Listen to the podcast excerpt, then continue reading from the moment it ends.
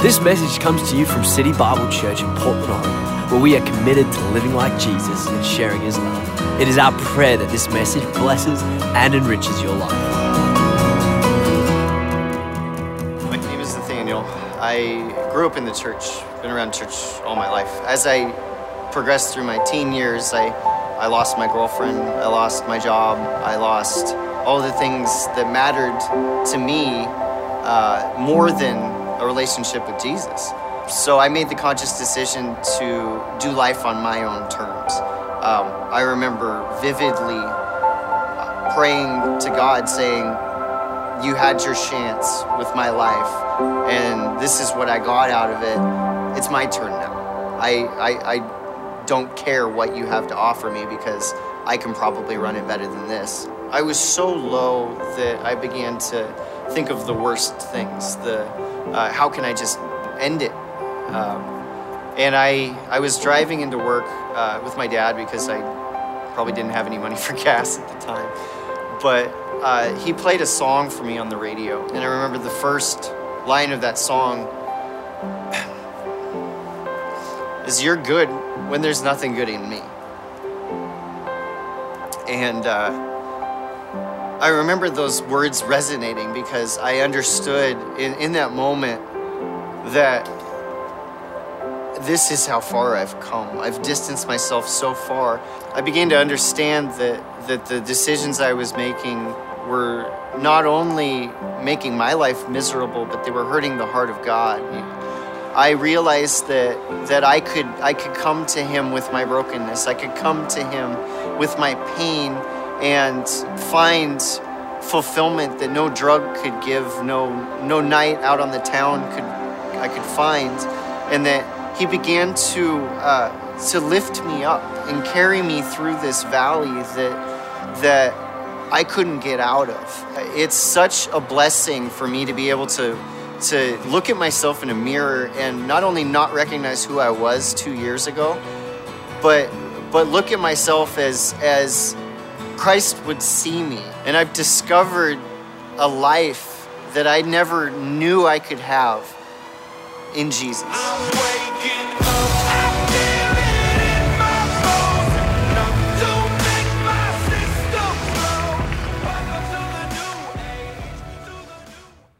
That is what it's all about. What a story.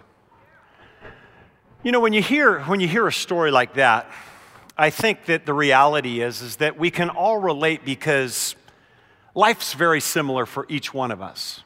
Now, the circumstances might be different, the challenges might be custom tailored for you. But the reality is, when it all is said and done, and you take off your Sunday's best attire and you just kind of face reality, is that you know what? Life's tough. Life's a challenge. Life's filled with mistakes and setbacks, and there's some successes and there's some opportunities, but there's some failures. Why? Because we're human.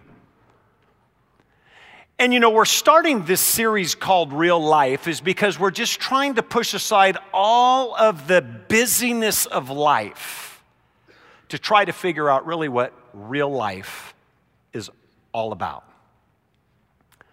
And last week we talked about this idea that life's a series of experiences, they're snapshots. That when you look at your life today, when it's all said and done, there's to be, there's to be a snapshot of today. The way you behave, the thoughts that you thought, the things that you did, you can't change those. It's a snapshot of your life. And as life goes on, every day, every situation, it's another snapshot. It's a, it's another picture of your life. And the longer that you do life, the more pictures that are on your wall, so to speak, and it, it makes this collage or this mosaic of your life. And all of those pictures represent one thing the real you. And we've asked this question a few times already, and, and I think it's an important question. If I was to take a camera out this morning and take a picture of your life, and you're looking at your picture, who have you become? Are you happy with the real you? The reality is, is that you are a byproduct of your past.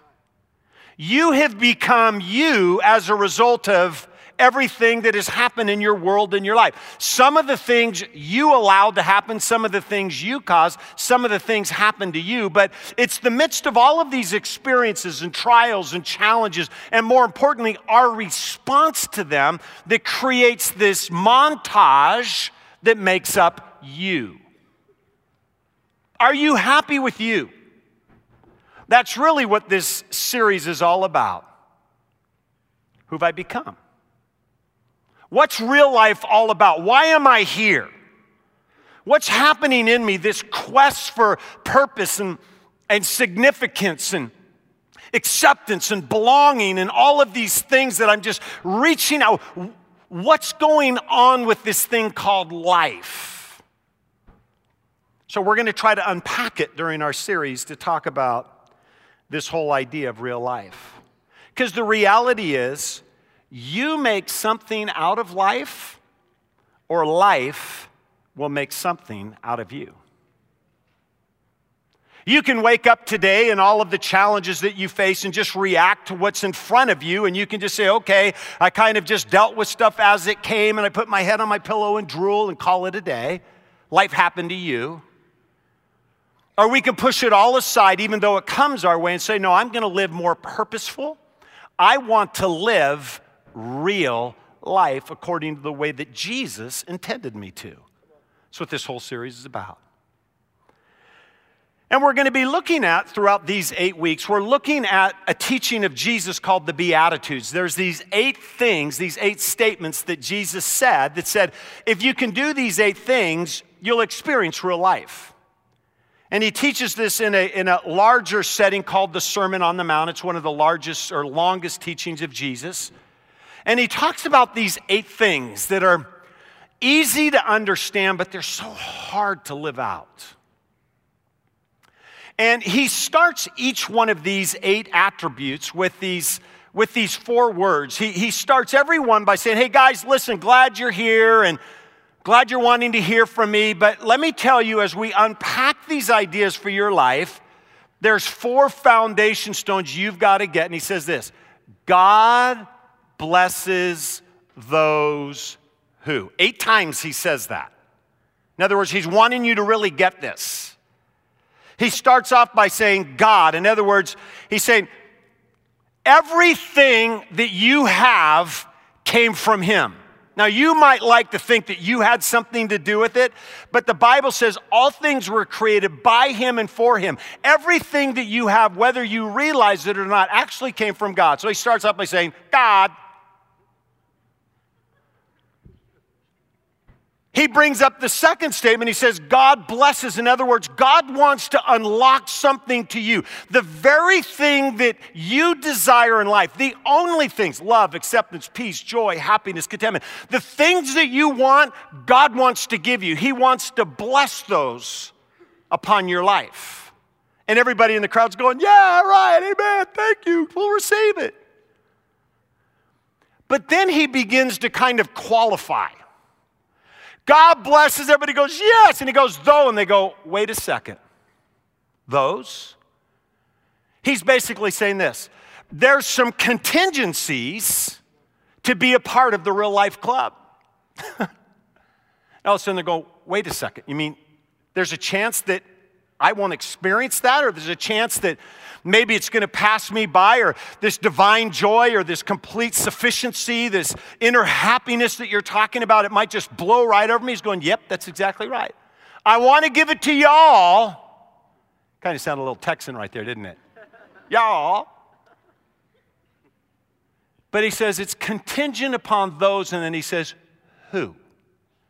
Which is the launching pad, and he makes it very specific, and he goes, Those who follow these eight attributes. And the bottom line, what Jesus is trying to teach us in this whole series, and what, what we see throughout these eight Beatitudes is this giving up all of our life is what's needed to receive real life. It's hard because we want Christianity but we don't want to pay the price. We want to live, just don't want to die. We want Jesus, but we want the other lovers. It's our culture, it's, it's the way we live. We love all of the carnal appetites and the delicacies of our society. We want them and want to enjoy them. We want you. And Jesus says, Time out. God blesses those who, he begins to talk about these things. Last week we looked at that first attribute where we talked about blessed are those who are poor and realize their desperate need of him.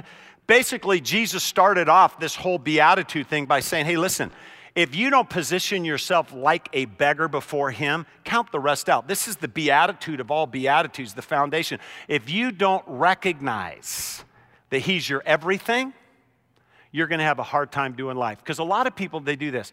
They get just enough Jesus in their life to make their life miserable. Think about it. It says you got to die in order to live. If you didn't hear that, I'd encourage you to jump on the website, get your e news, open it up. You should sign up for that. Listen to last week. I think it'd be, it would be instrumental for your life. But Jesus takes this next step in the journey and he says, Well, let me, let me give you another real life truth here. He said, God blesses those, Matthew 5 4, God blesses those who mourn, for they shall be comforted. Now, in our westernized way of thinking and in the English vernacular, we would look at that and go, okay, well, God blesses those that are going through trials and tribulations, and maybe you're dealing with a sickness or a disease or there's a tragedy, so God comes to comfort you. That's what I thought for years, actually, what Jesus was saying. It couldn't be further from what Jesus was saying. And he begins to unpack this, this idea to his audience, and they're kind of leaning into the fact that there's these blessings that are going to come their way. And when you look at this particular word and you begin to see what he's trying to say, he's, he's, he's giving a deeply challenging principle here. And this, this is really what Jesus was trying to say. I'll put it in English for you. Real life is found in those whose heart is broken from the sinful behavior of humanity. That's what that word mourn means. It means that your heart is broken because of your sin and the price that was paid as a result of it. And not just you, but all of humanity. Now, I didn't think that that's what that word said. I'm going, well, time out here. I like the, the other interpretation better. But Jesus is saying, no, listen, the only way for you to experience a blessed life, a real life where you'll be comforted and a life of joy, he says it starts by mourning, godly sorrow.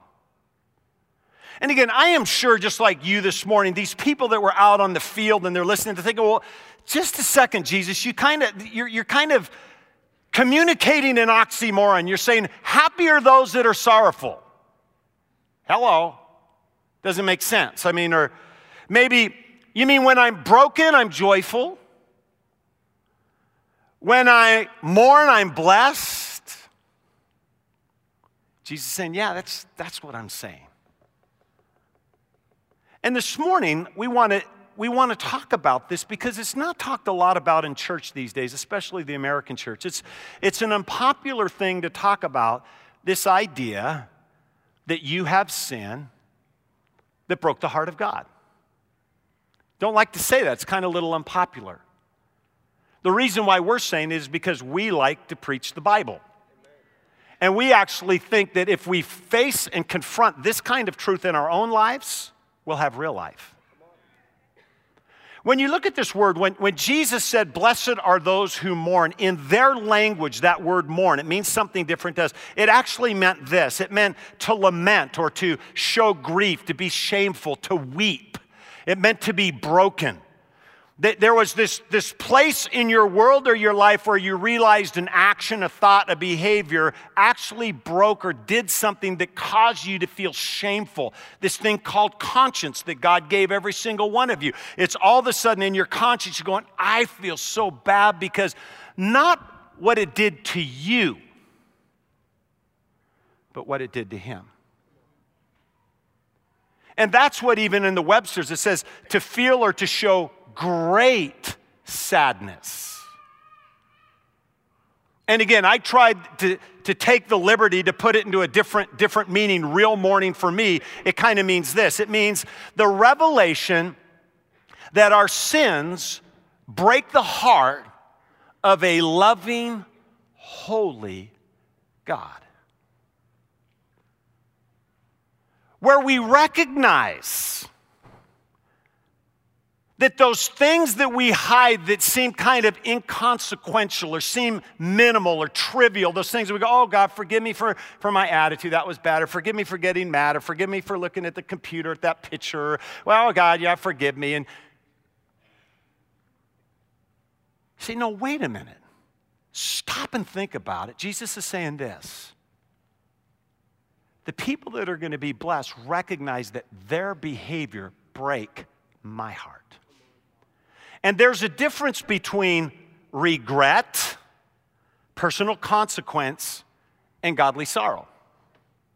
Most people, when they're confronted with their behavior, here's our first ten- tendency because it's kind of the survival of the fittest mentality is that way if i got caught doing something we begin this personal assessment like what is it going to cost me I mean, what's the price I got to pay? I mean, what's the damage? I mean, let's just look at all the pieces and let's try to salvage the situation. And oftentimes we look at when we are confronted with our sin, we begin to say, okay, what's the effect on my life? I mean, I mean, how's this going to, what's going to go on in me? That's not godly sorrow. It's where you come to the realization where you say, it's not how is it going to affect me? What is it going to do to me? But what did it do to him? You could, you could give a rip about your personal consequence because you're so broken that you hurt him. That's what Jesus is saying here, saying, Blessed are those who come to that place.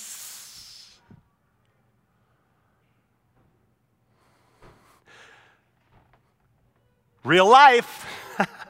Happy. Doesn't that make you feel good?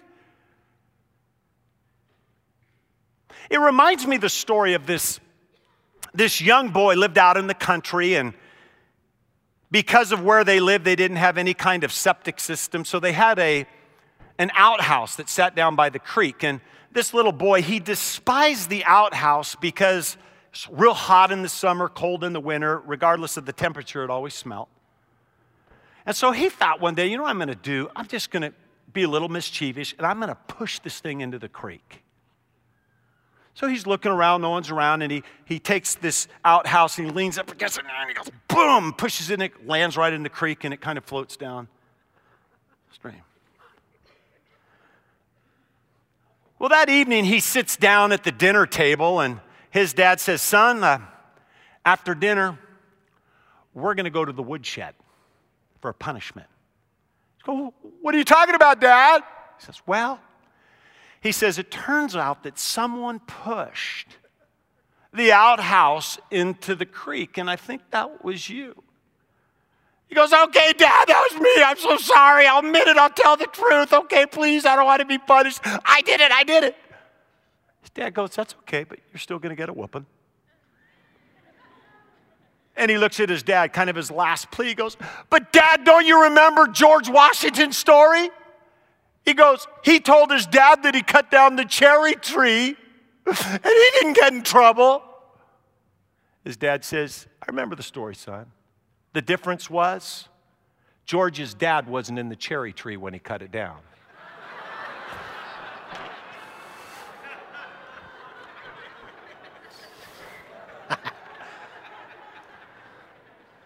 Kind of paints a picture of this whole story.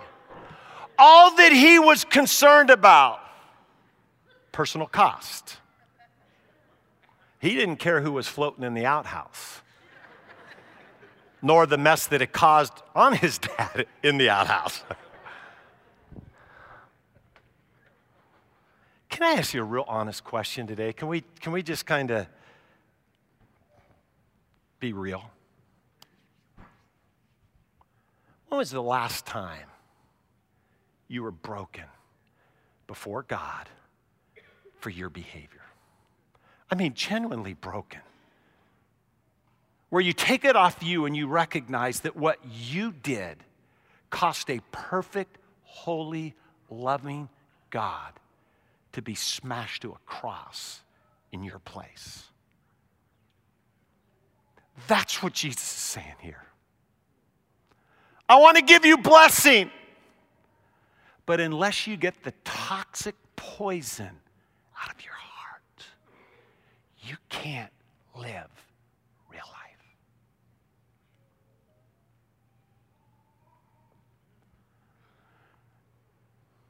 Here's the challenge that we face.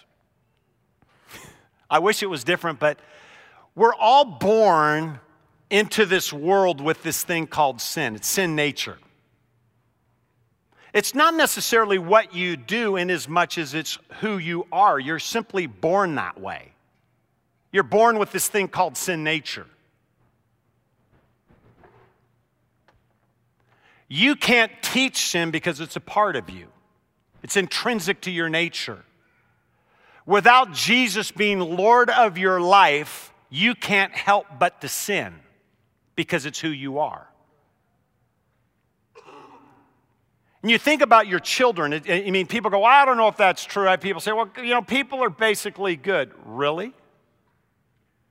Maybe in some sense, but reality is, is at the core, got some problems. I remember that illustration with my youngest daughter, Elisa, love with all of my heart. We used to have this ongoing ritual with our kids that if there was a an area where they needed to be punished, we would take them privately into the bathroom. We'd sit them down very calmly. We would let them know what they did, the mistake that they made. We would tell them why it was wrong. We would ask them to say, Hey, listen, is there something you want to change? Yes, Daddy, I'm sorry. They would be disciplined. We would pray, and then we would kind of skip out of there being happy. This one morning in particular, I was with Elisa just to kind of belabor this point a little bit. And we were talking through this, this one particular issue, and she's just really struggling with it because she wasn't like getting the point. You know, she's a little strong willed and saying, No, I'm just not going to, I just don't know if I did something wrong. And she's real mad. And finally, I said, You know, we, we need to move on with this thing. And she finally, she looked at me, and she goes, Dad, I just want to let you know. She goes, I'm sitting in my body, but I'm still standing in my heart. And I'll never forget that because it, it kind of capsulates or encapsulates, it portrays this idea that even though there's certain things that we want to do, we kind of do things otherwise. And Jesus is trying to help us understand that because you live that way, if you don't mourn, you'll get a, a, distorted perspective of life, of God, of your purpose, of values, because you're bent to live this way, not this way. And it's kind of like coming into, uh, into a situation where you've kind of got your glasses on a little bit different, you know? And you kind of have the truth a little bit, but you come into a worship service and you're just worshiping and you're wondering why you just can't seem to connect. Like, where's God? And I can't see him, and where's he at? And through your life, you're all struggling. You just go, man, I just don't know where he is in my life. And the reality is, we can't see straight or right because we have distorted truth in our life. Because mourning has caused us to kind of see distortedly. We kind of just walk through life bumping into stuff, allowing stuff to happen. And Jesus is trying to help us, but we just kind of just go, kind of what we look like to him sometimes. You all look very funny right now. Right? So Jesus comes and says, Listen, blessed are those who face the reality that their sin cost me everything.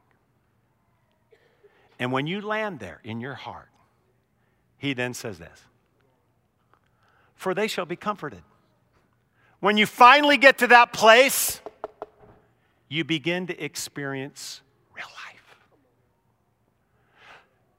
He said, Those of you that are trying to save your life, you'll lose it. What's he saying? Those of you that try to protect all of this stuff and live a double life, you're going to live your entire life dead. You'll never live. But those that lose everything, put it all at his feet, they'll save it, have this life.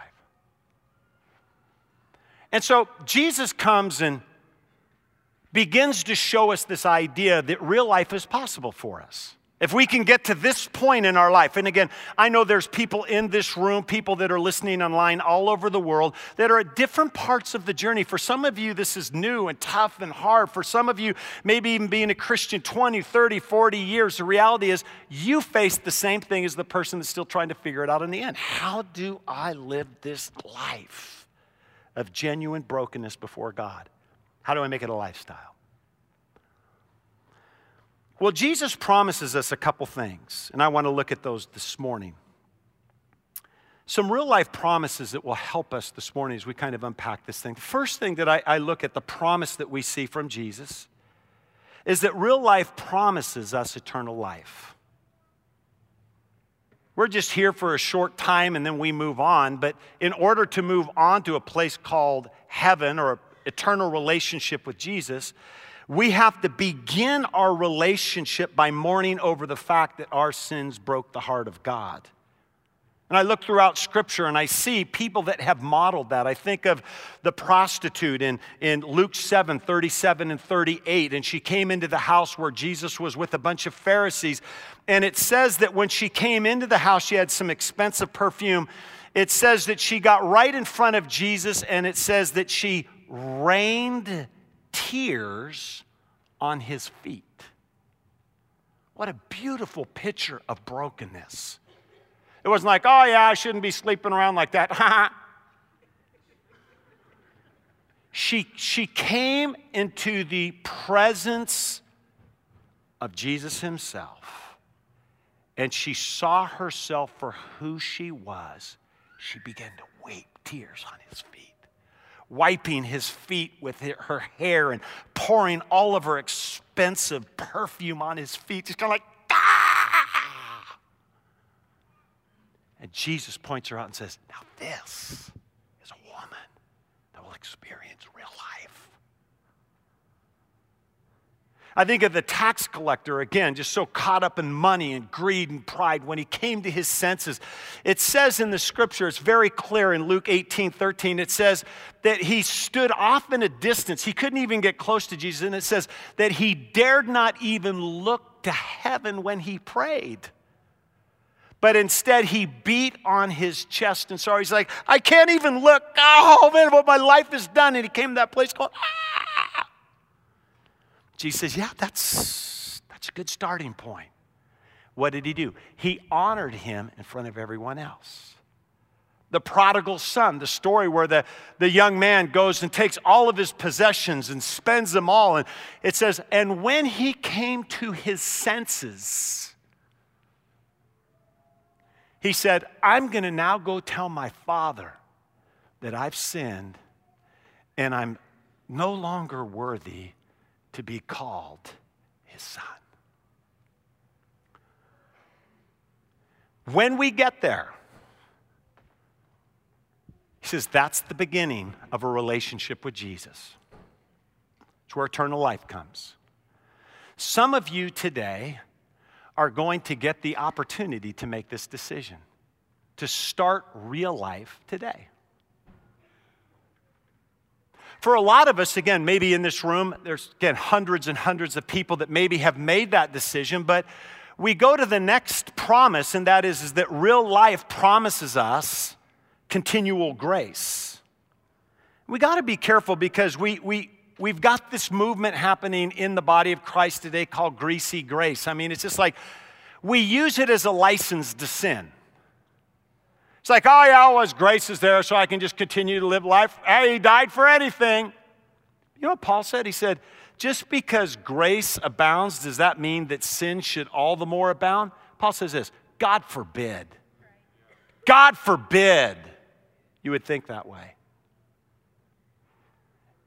All that grace is, is just kind of a get out of jail card when you blow it, but it's like saying, get back on track. And here's what I found out about mourning.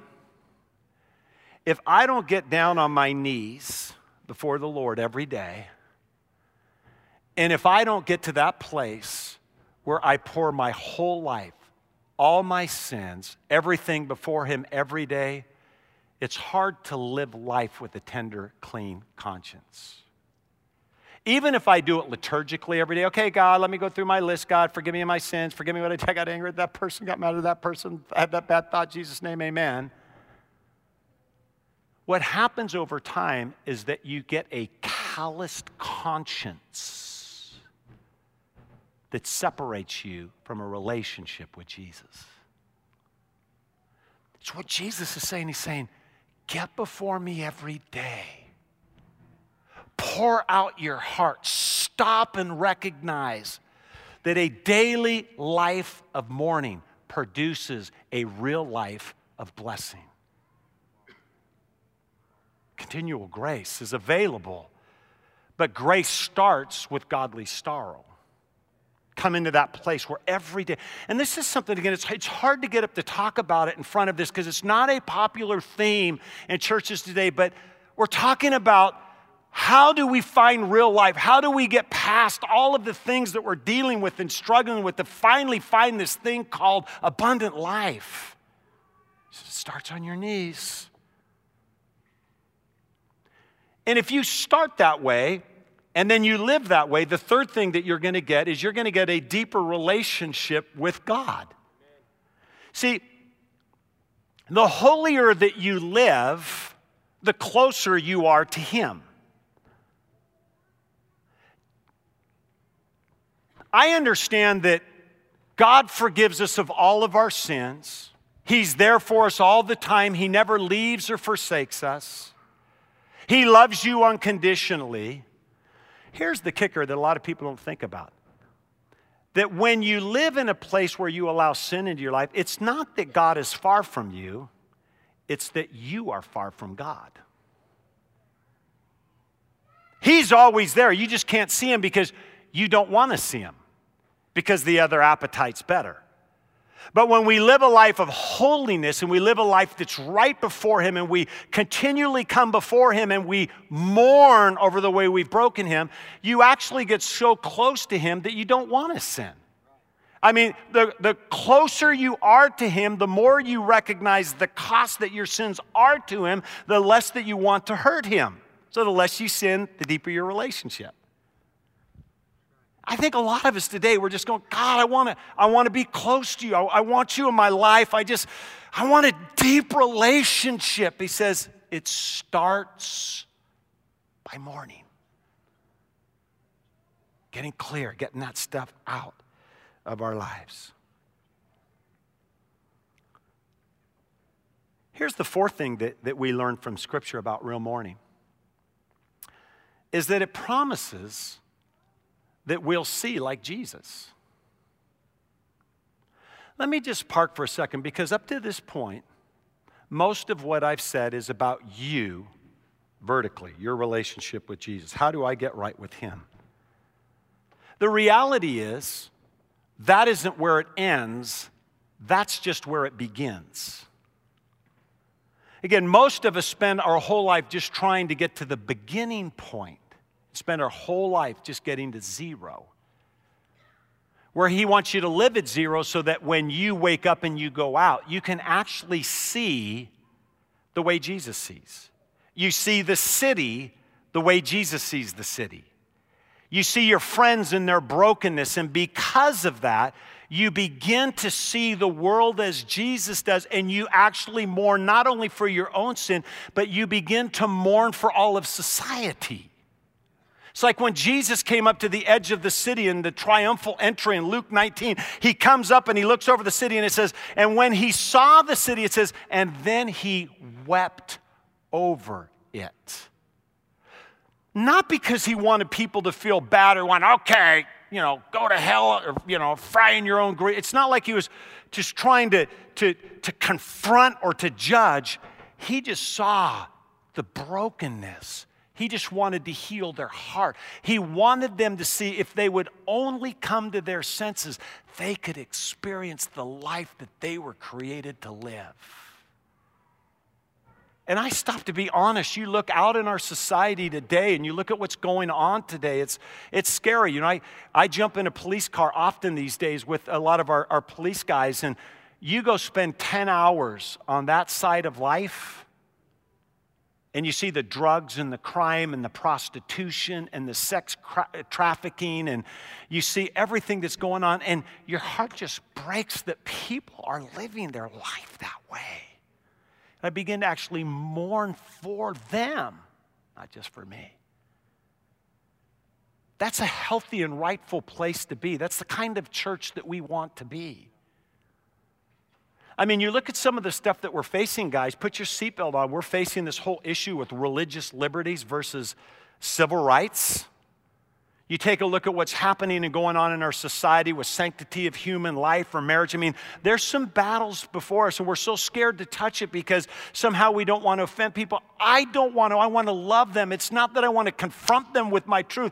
I don't want to see people living with the challenges because they can be free. It's like the truth will set you free. Here's love. I mean, here's grace. If you can just come to this place you don't have to feel the sorrow and the regret and the depression and the anxiety and the worry and the fear and the discouragement. It doesn't have to be that way. But if we don't do these other three or four things in our world, in our life, we'll never get to the place where we see the world the way that Jesus sees it simply because we're so focused on trying to figure out us.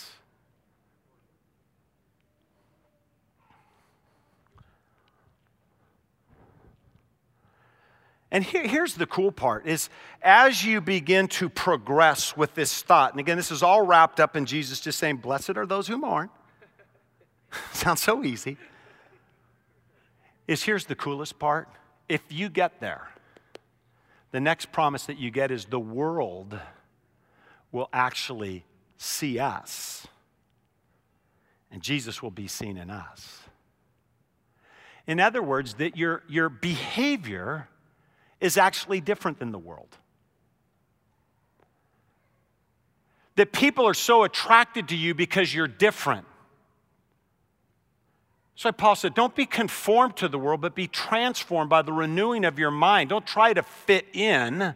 You were never intended to fit in. Now, we want to be relevant, we want to be loving, we want to bless, but we don't want to do all the things they're doing. We got to get to that place where we see a church, or the world sees a church without spot or wrinkle.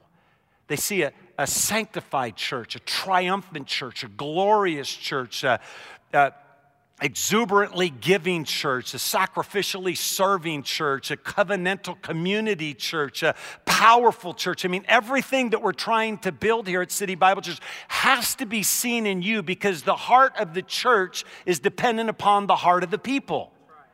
And if we don't get to that place where we're just mourning and we finally realize that, yes, we've got to get right and clean, we've got to see the world, they'll never see Jesus in us because we're too much like them. Here, here, here's a, a daring question. If City Bible Church was filled with people just like you, what kind of church would we have?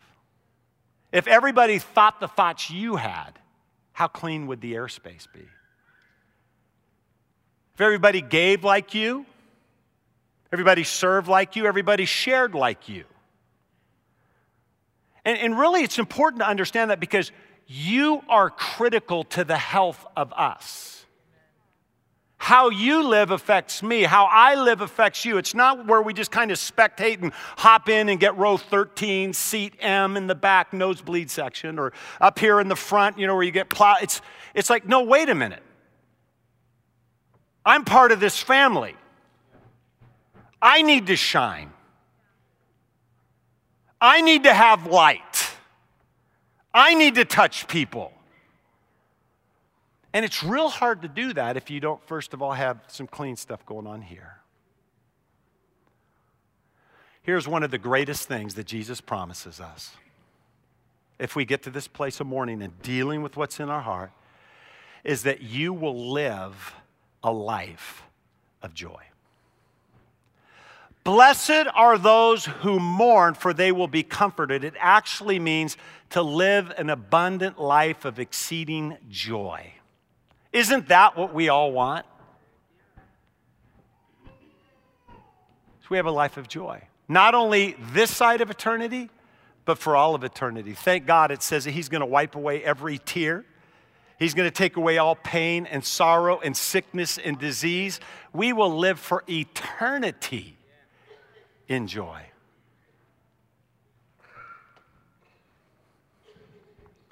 But it comes down to every single one of us coming back to Jesus, having little teaching, a little hillside, wind blowing through the grass. And he just simply says, Blessed are those who mourn.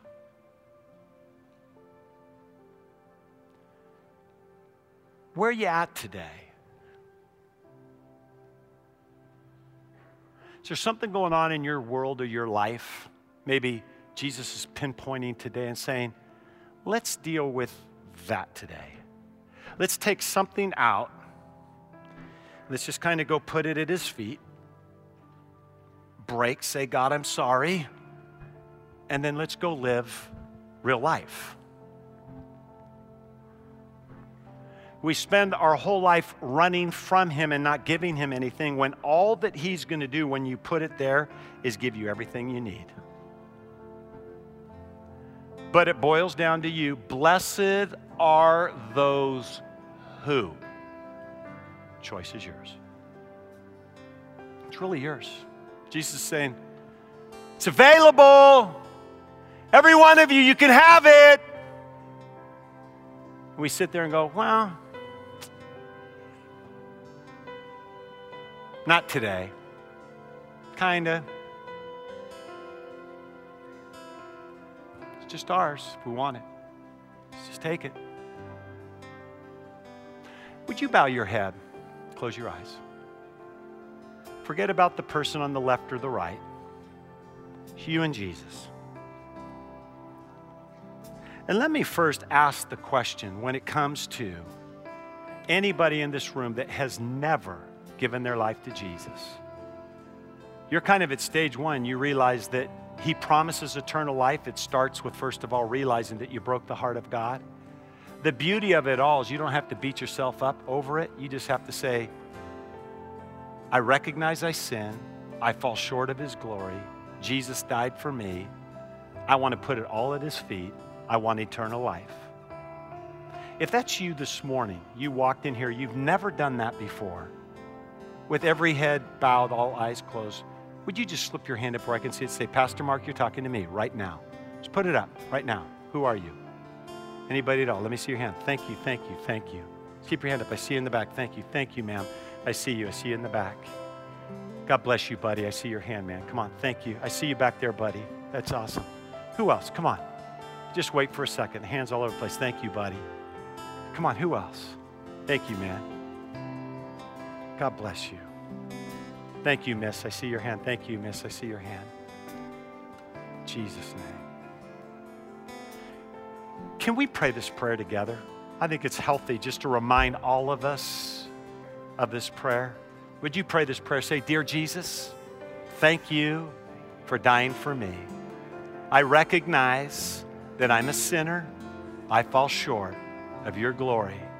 Thank you for going to the cross and paying my price for my sin. I ask you now into my heart to be my Lord and Savior, and I confess that I'm born again in the name of Jesus. Come on, would you put your hands together for those that prayed that prayer for the very first time? That's awesome.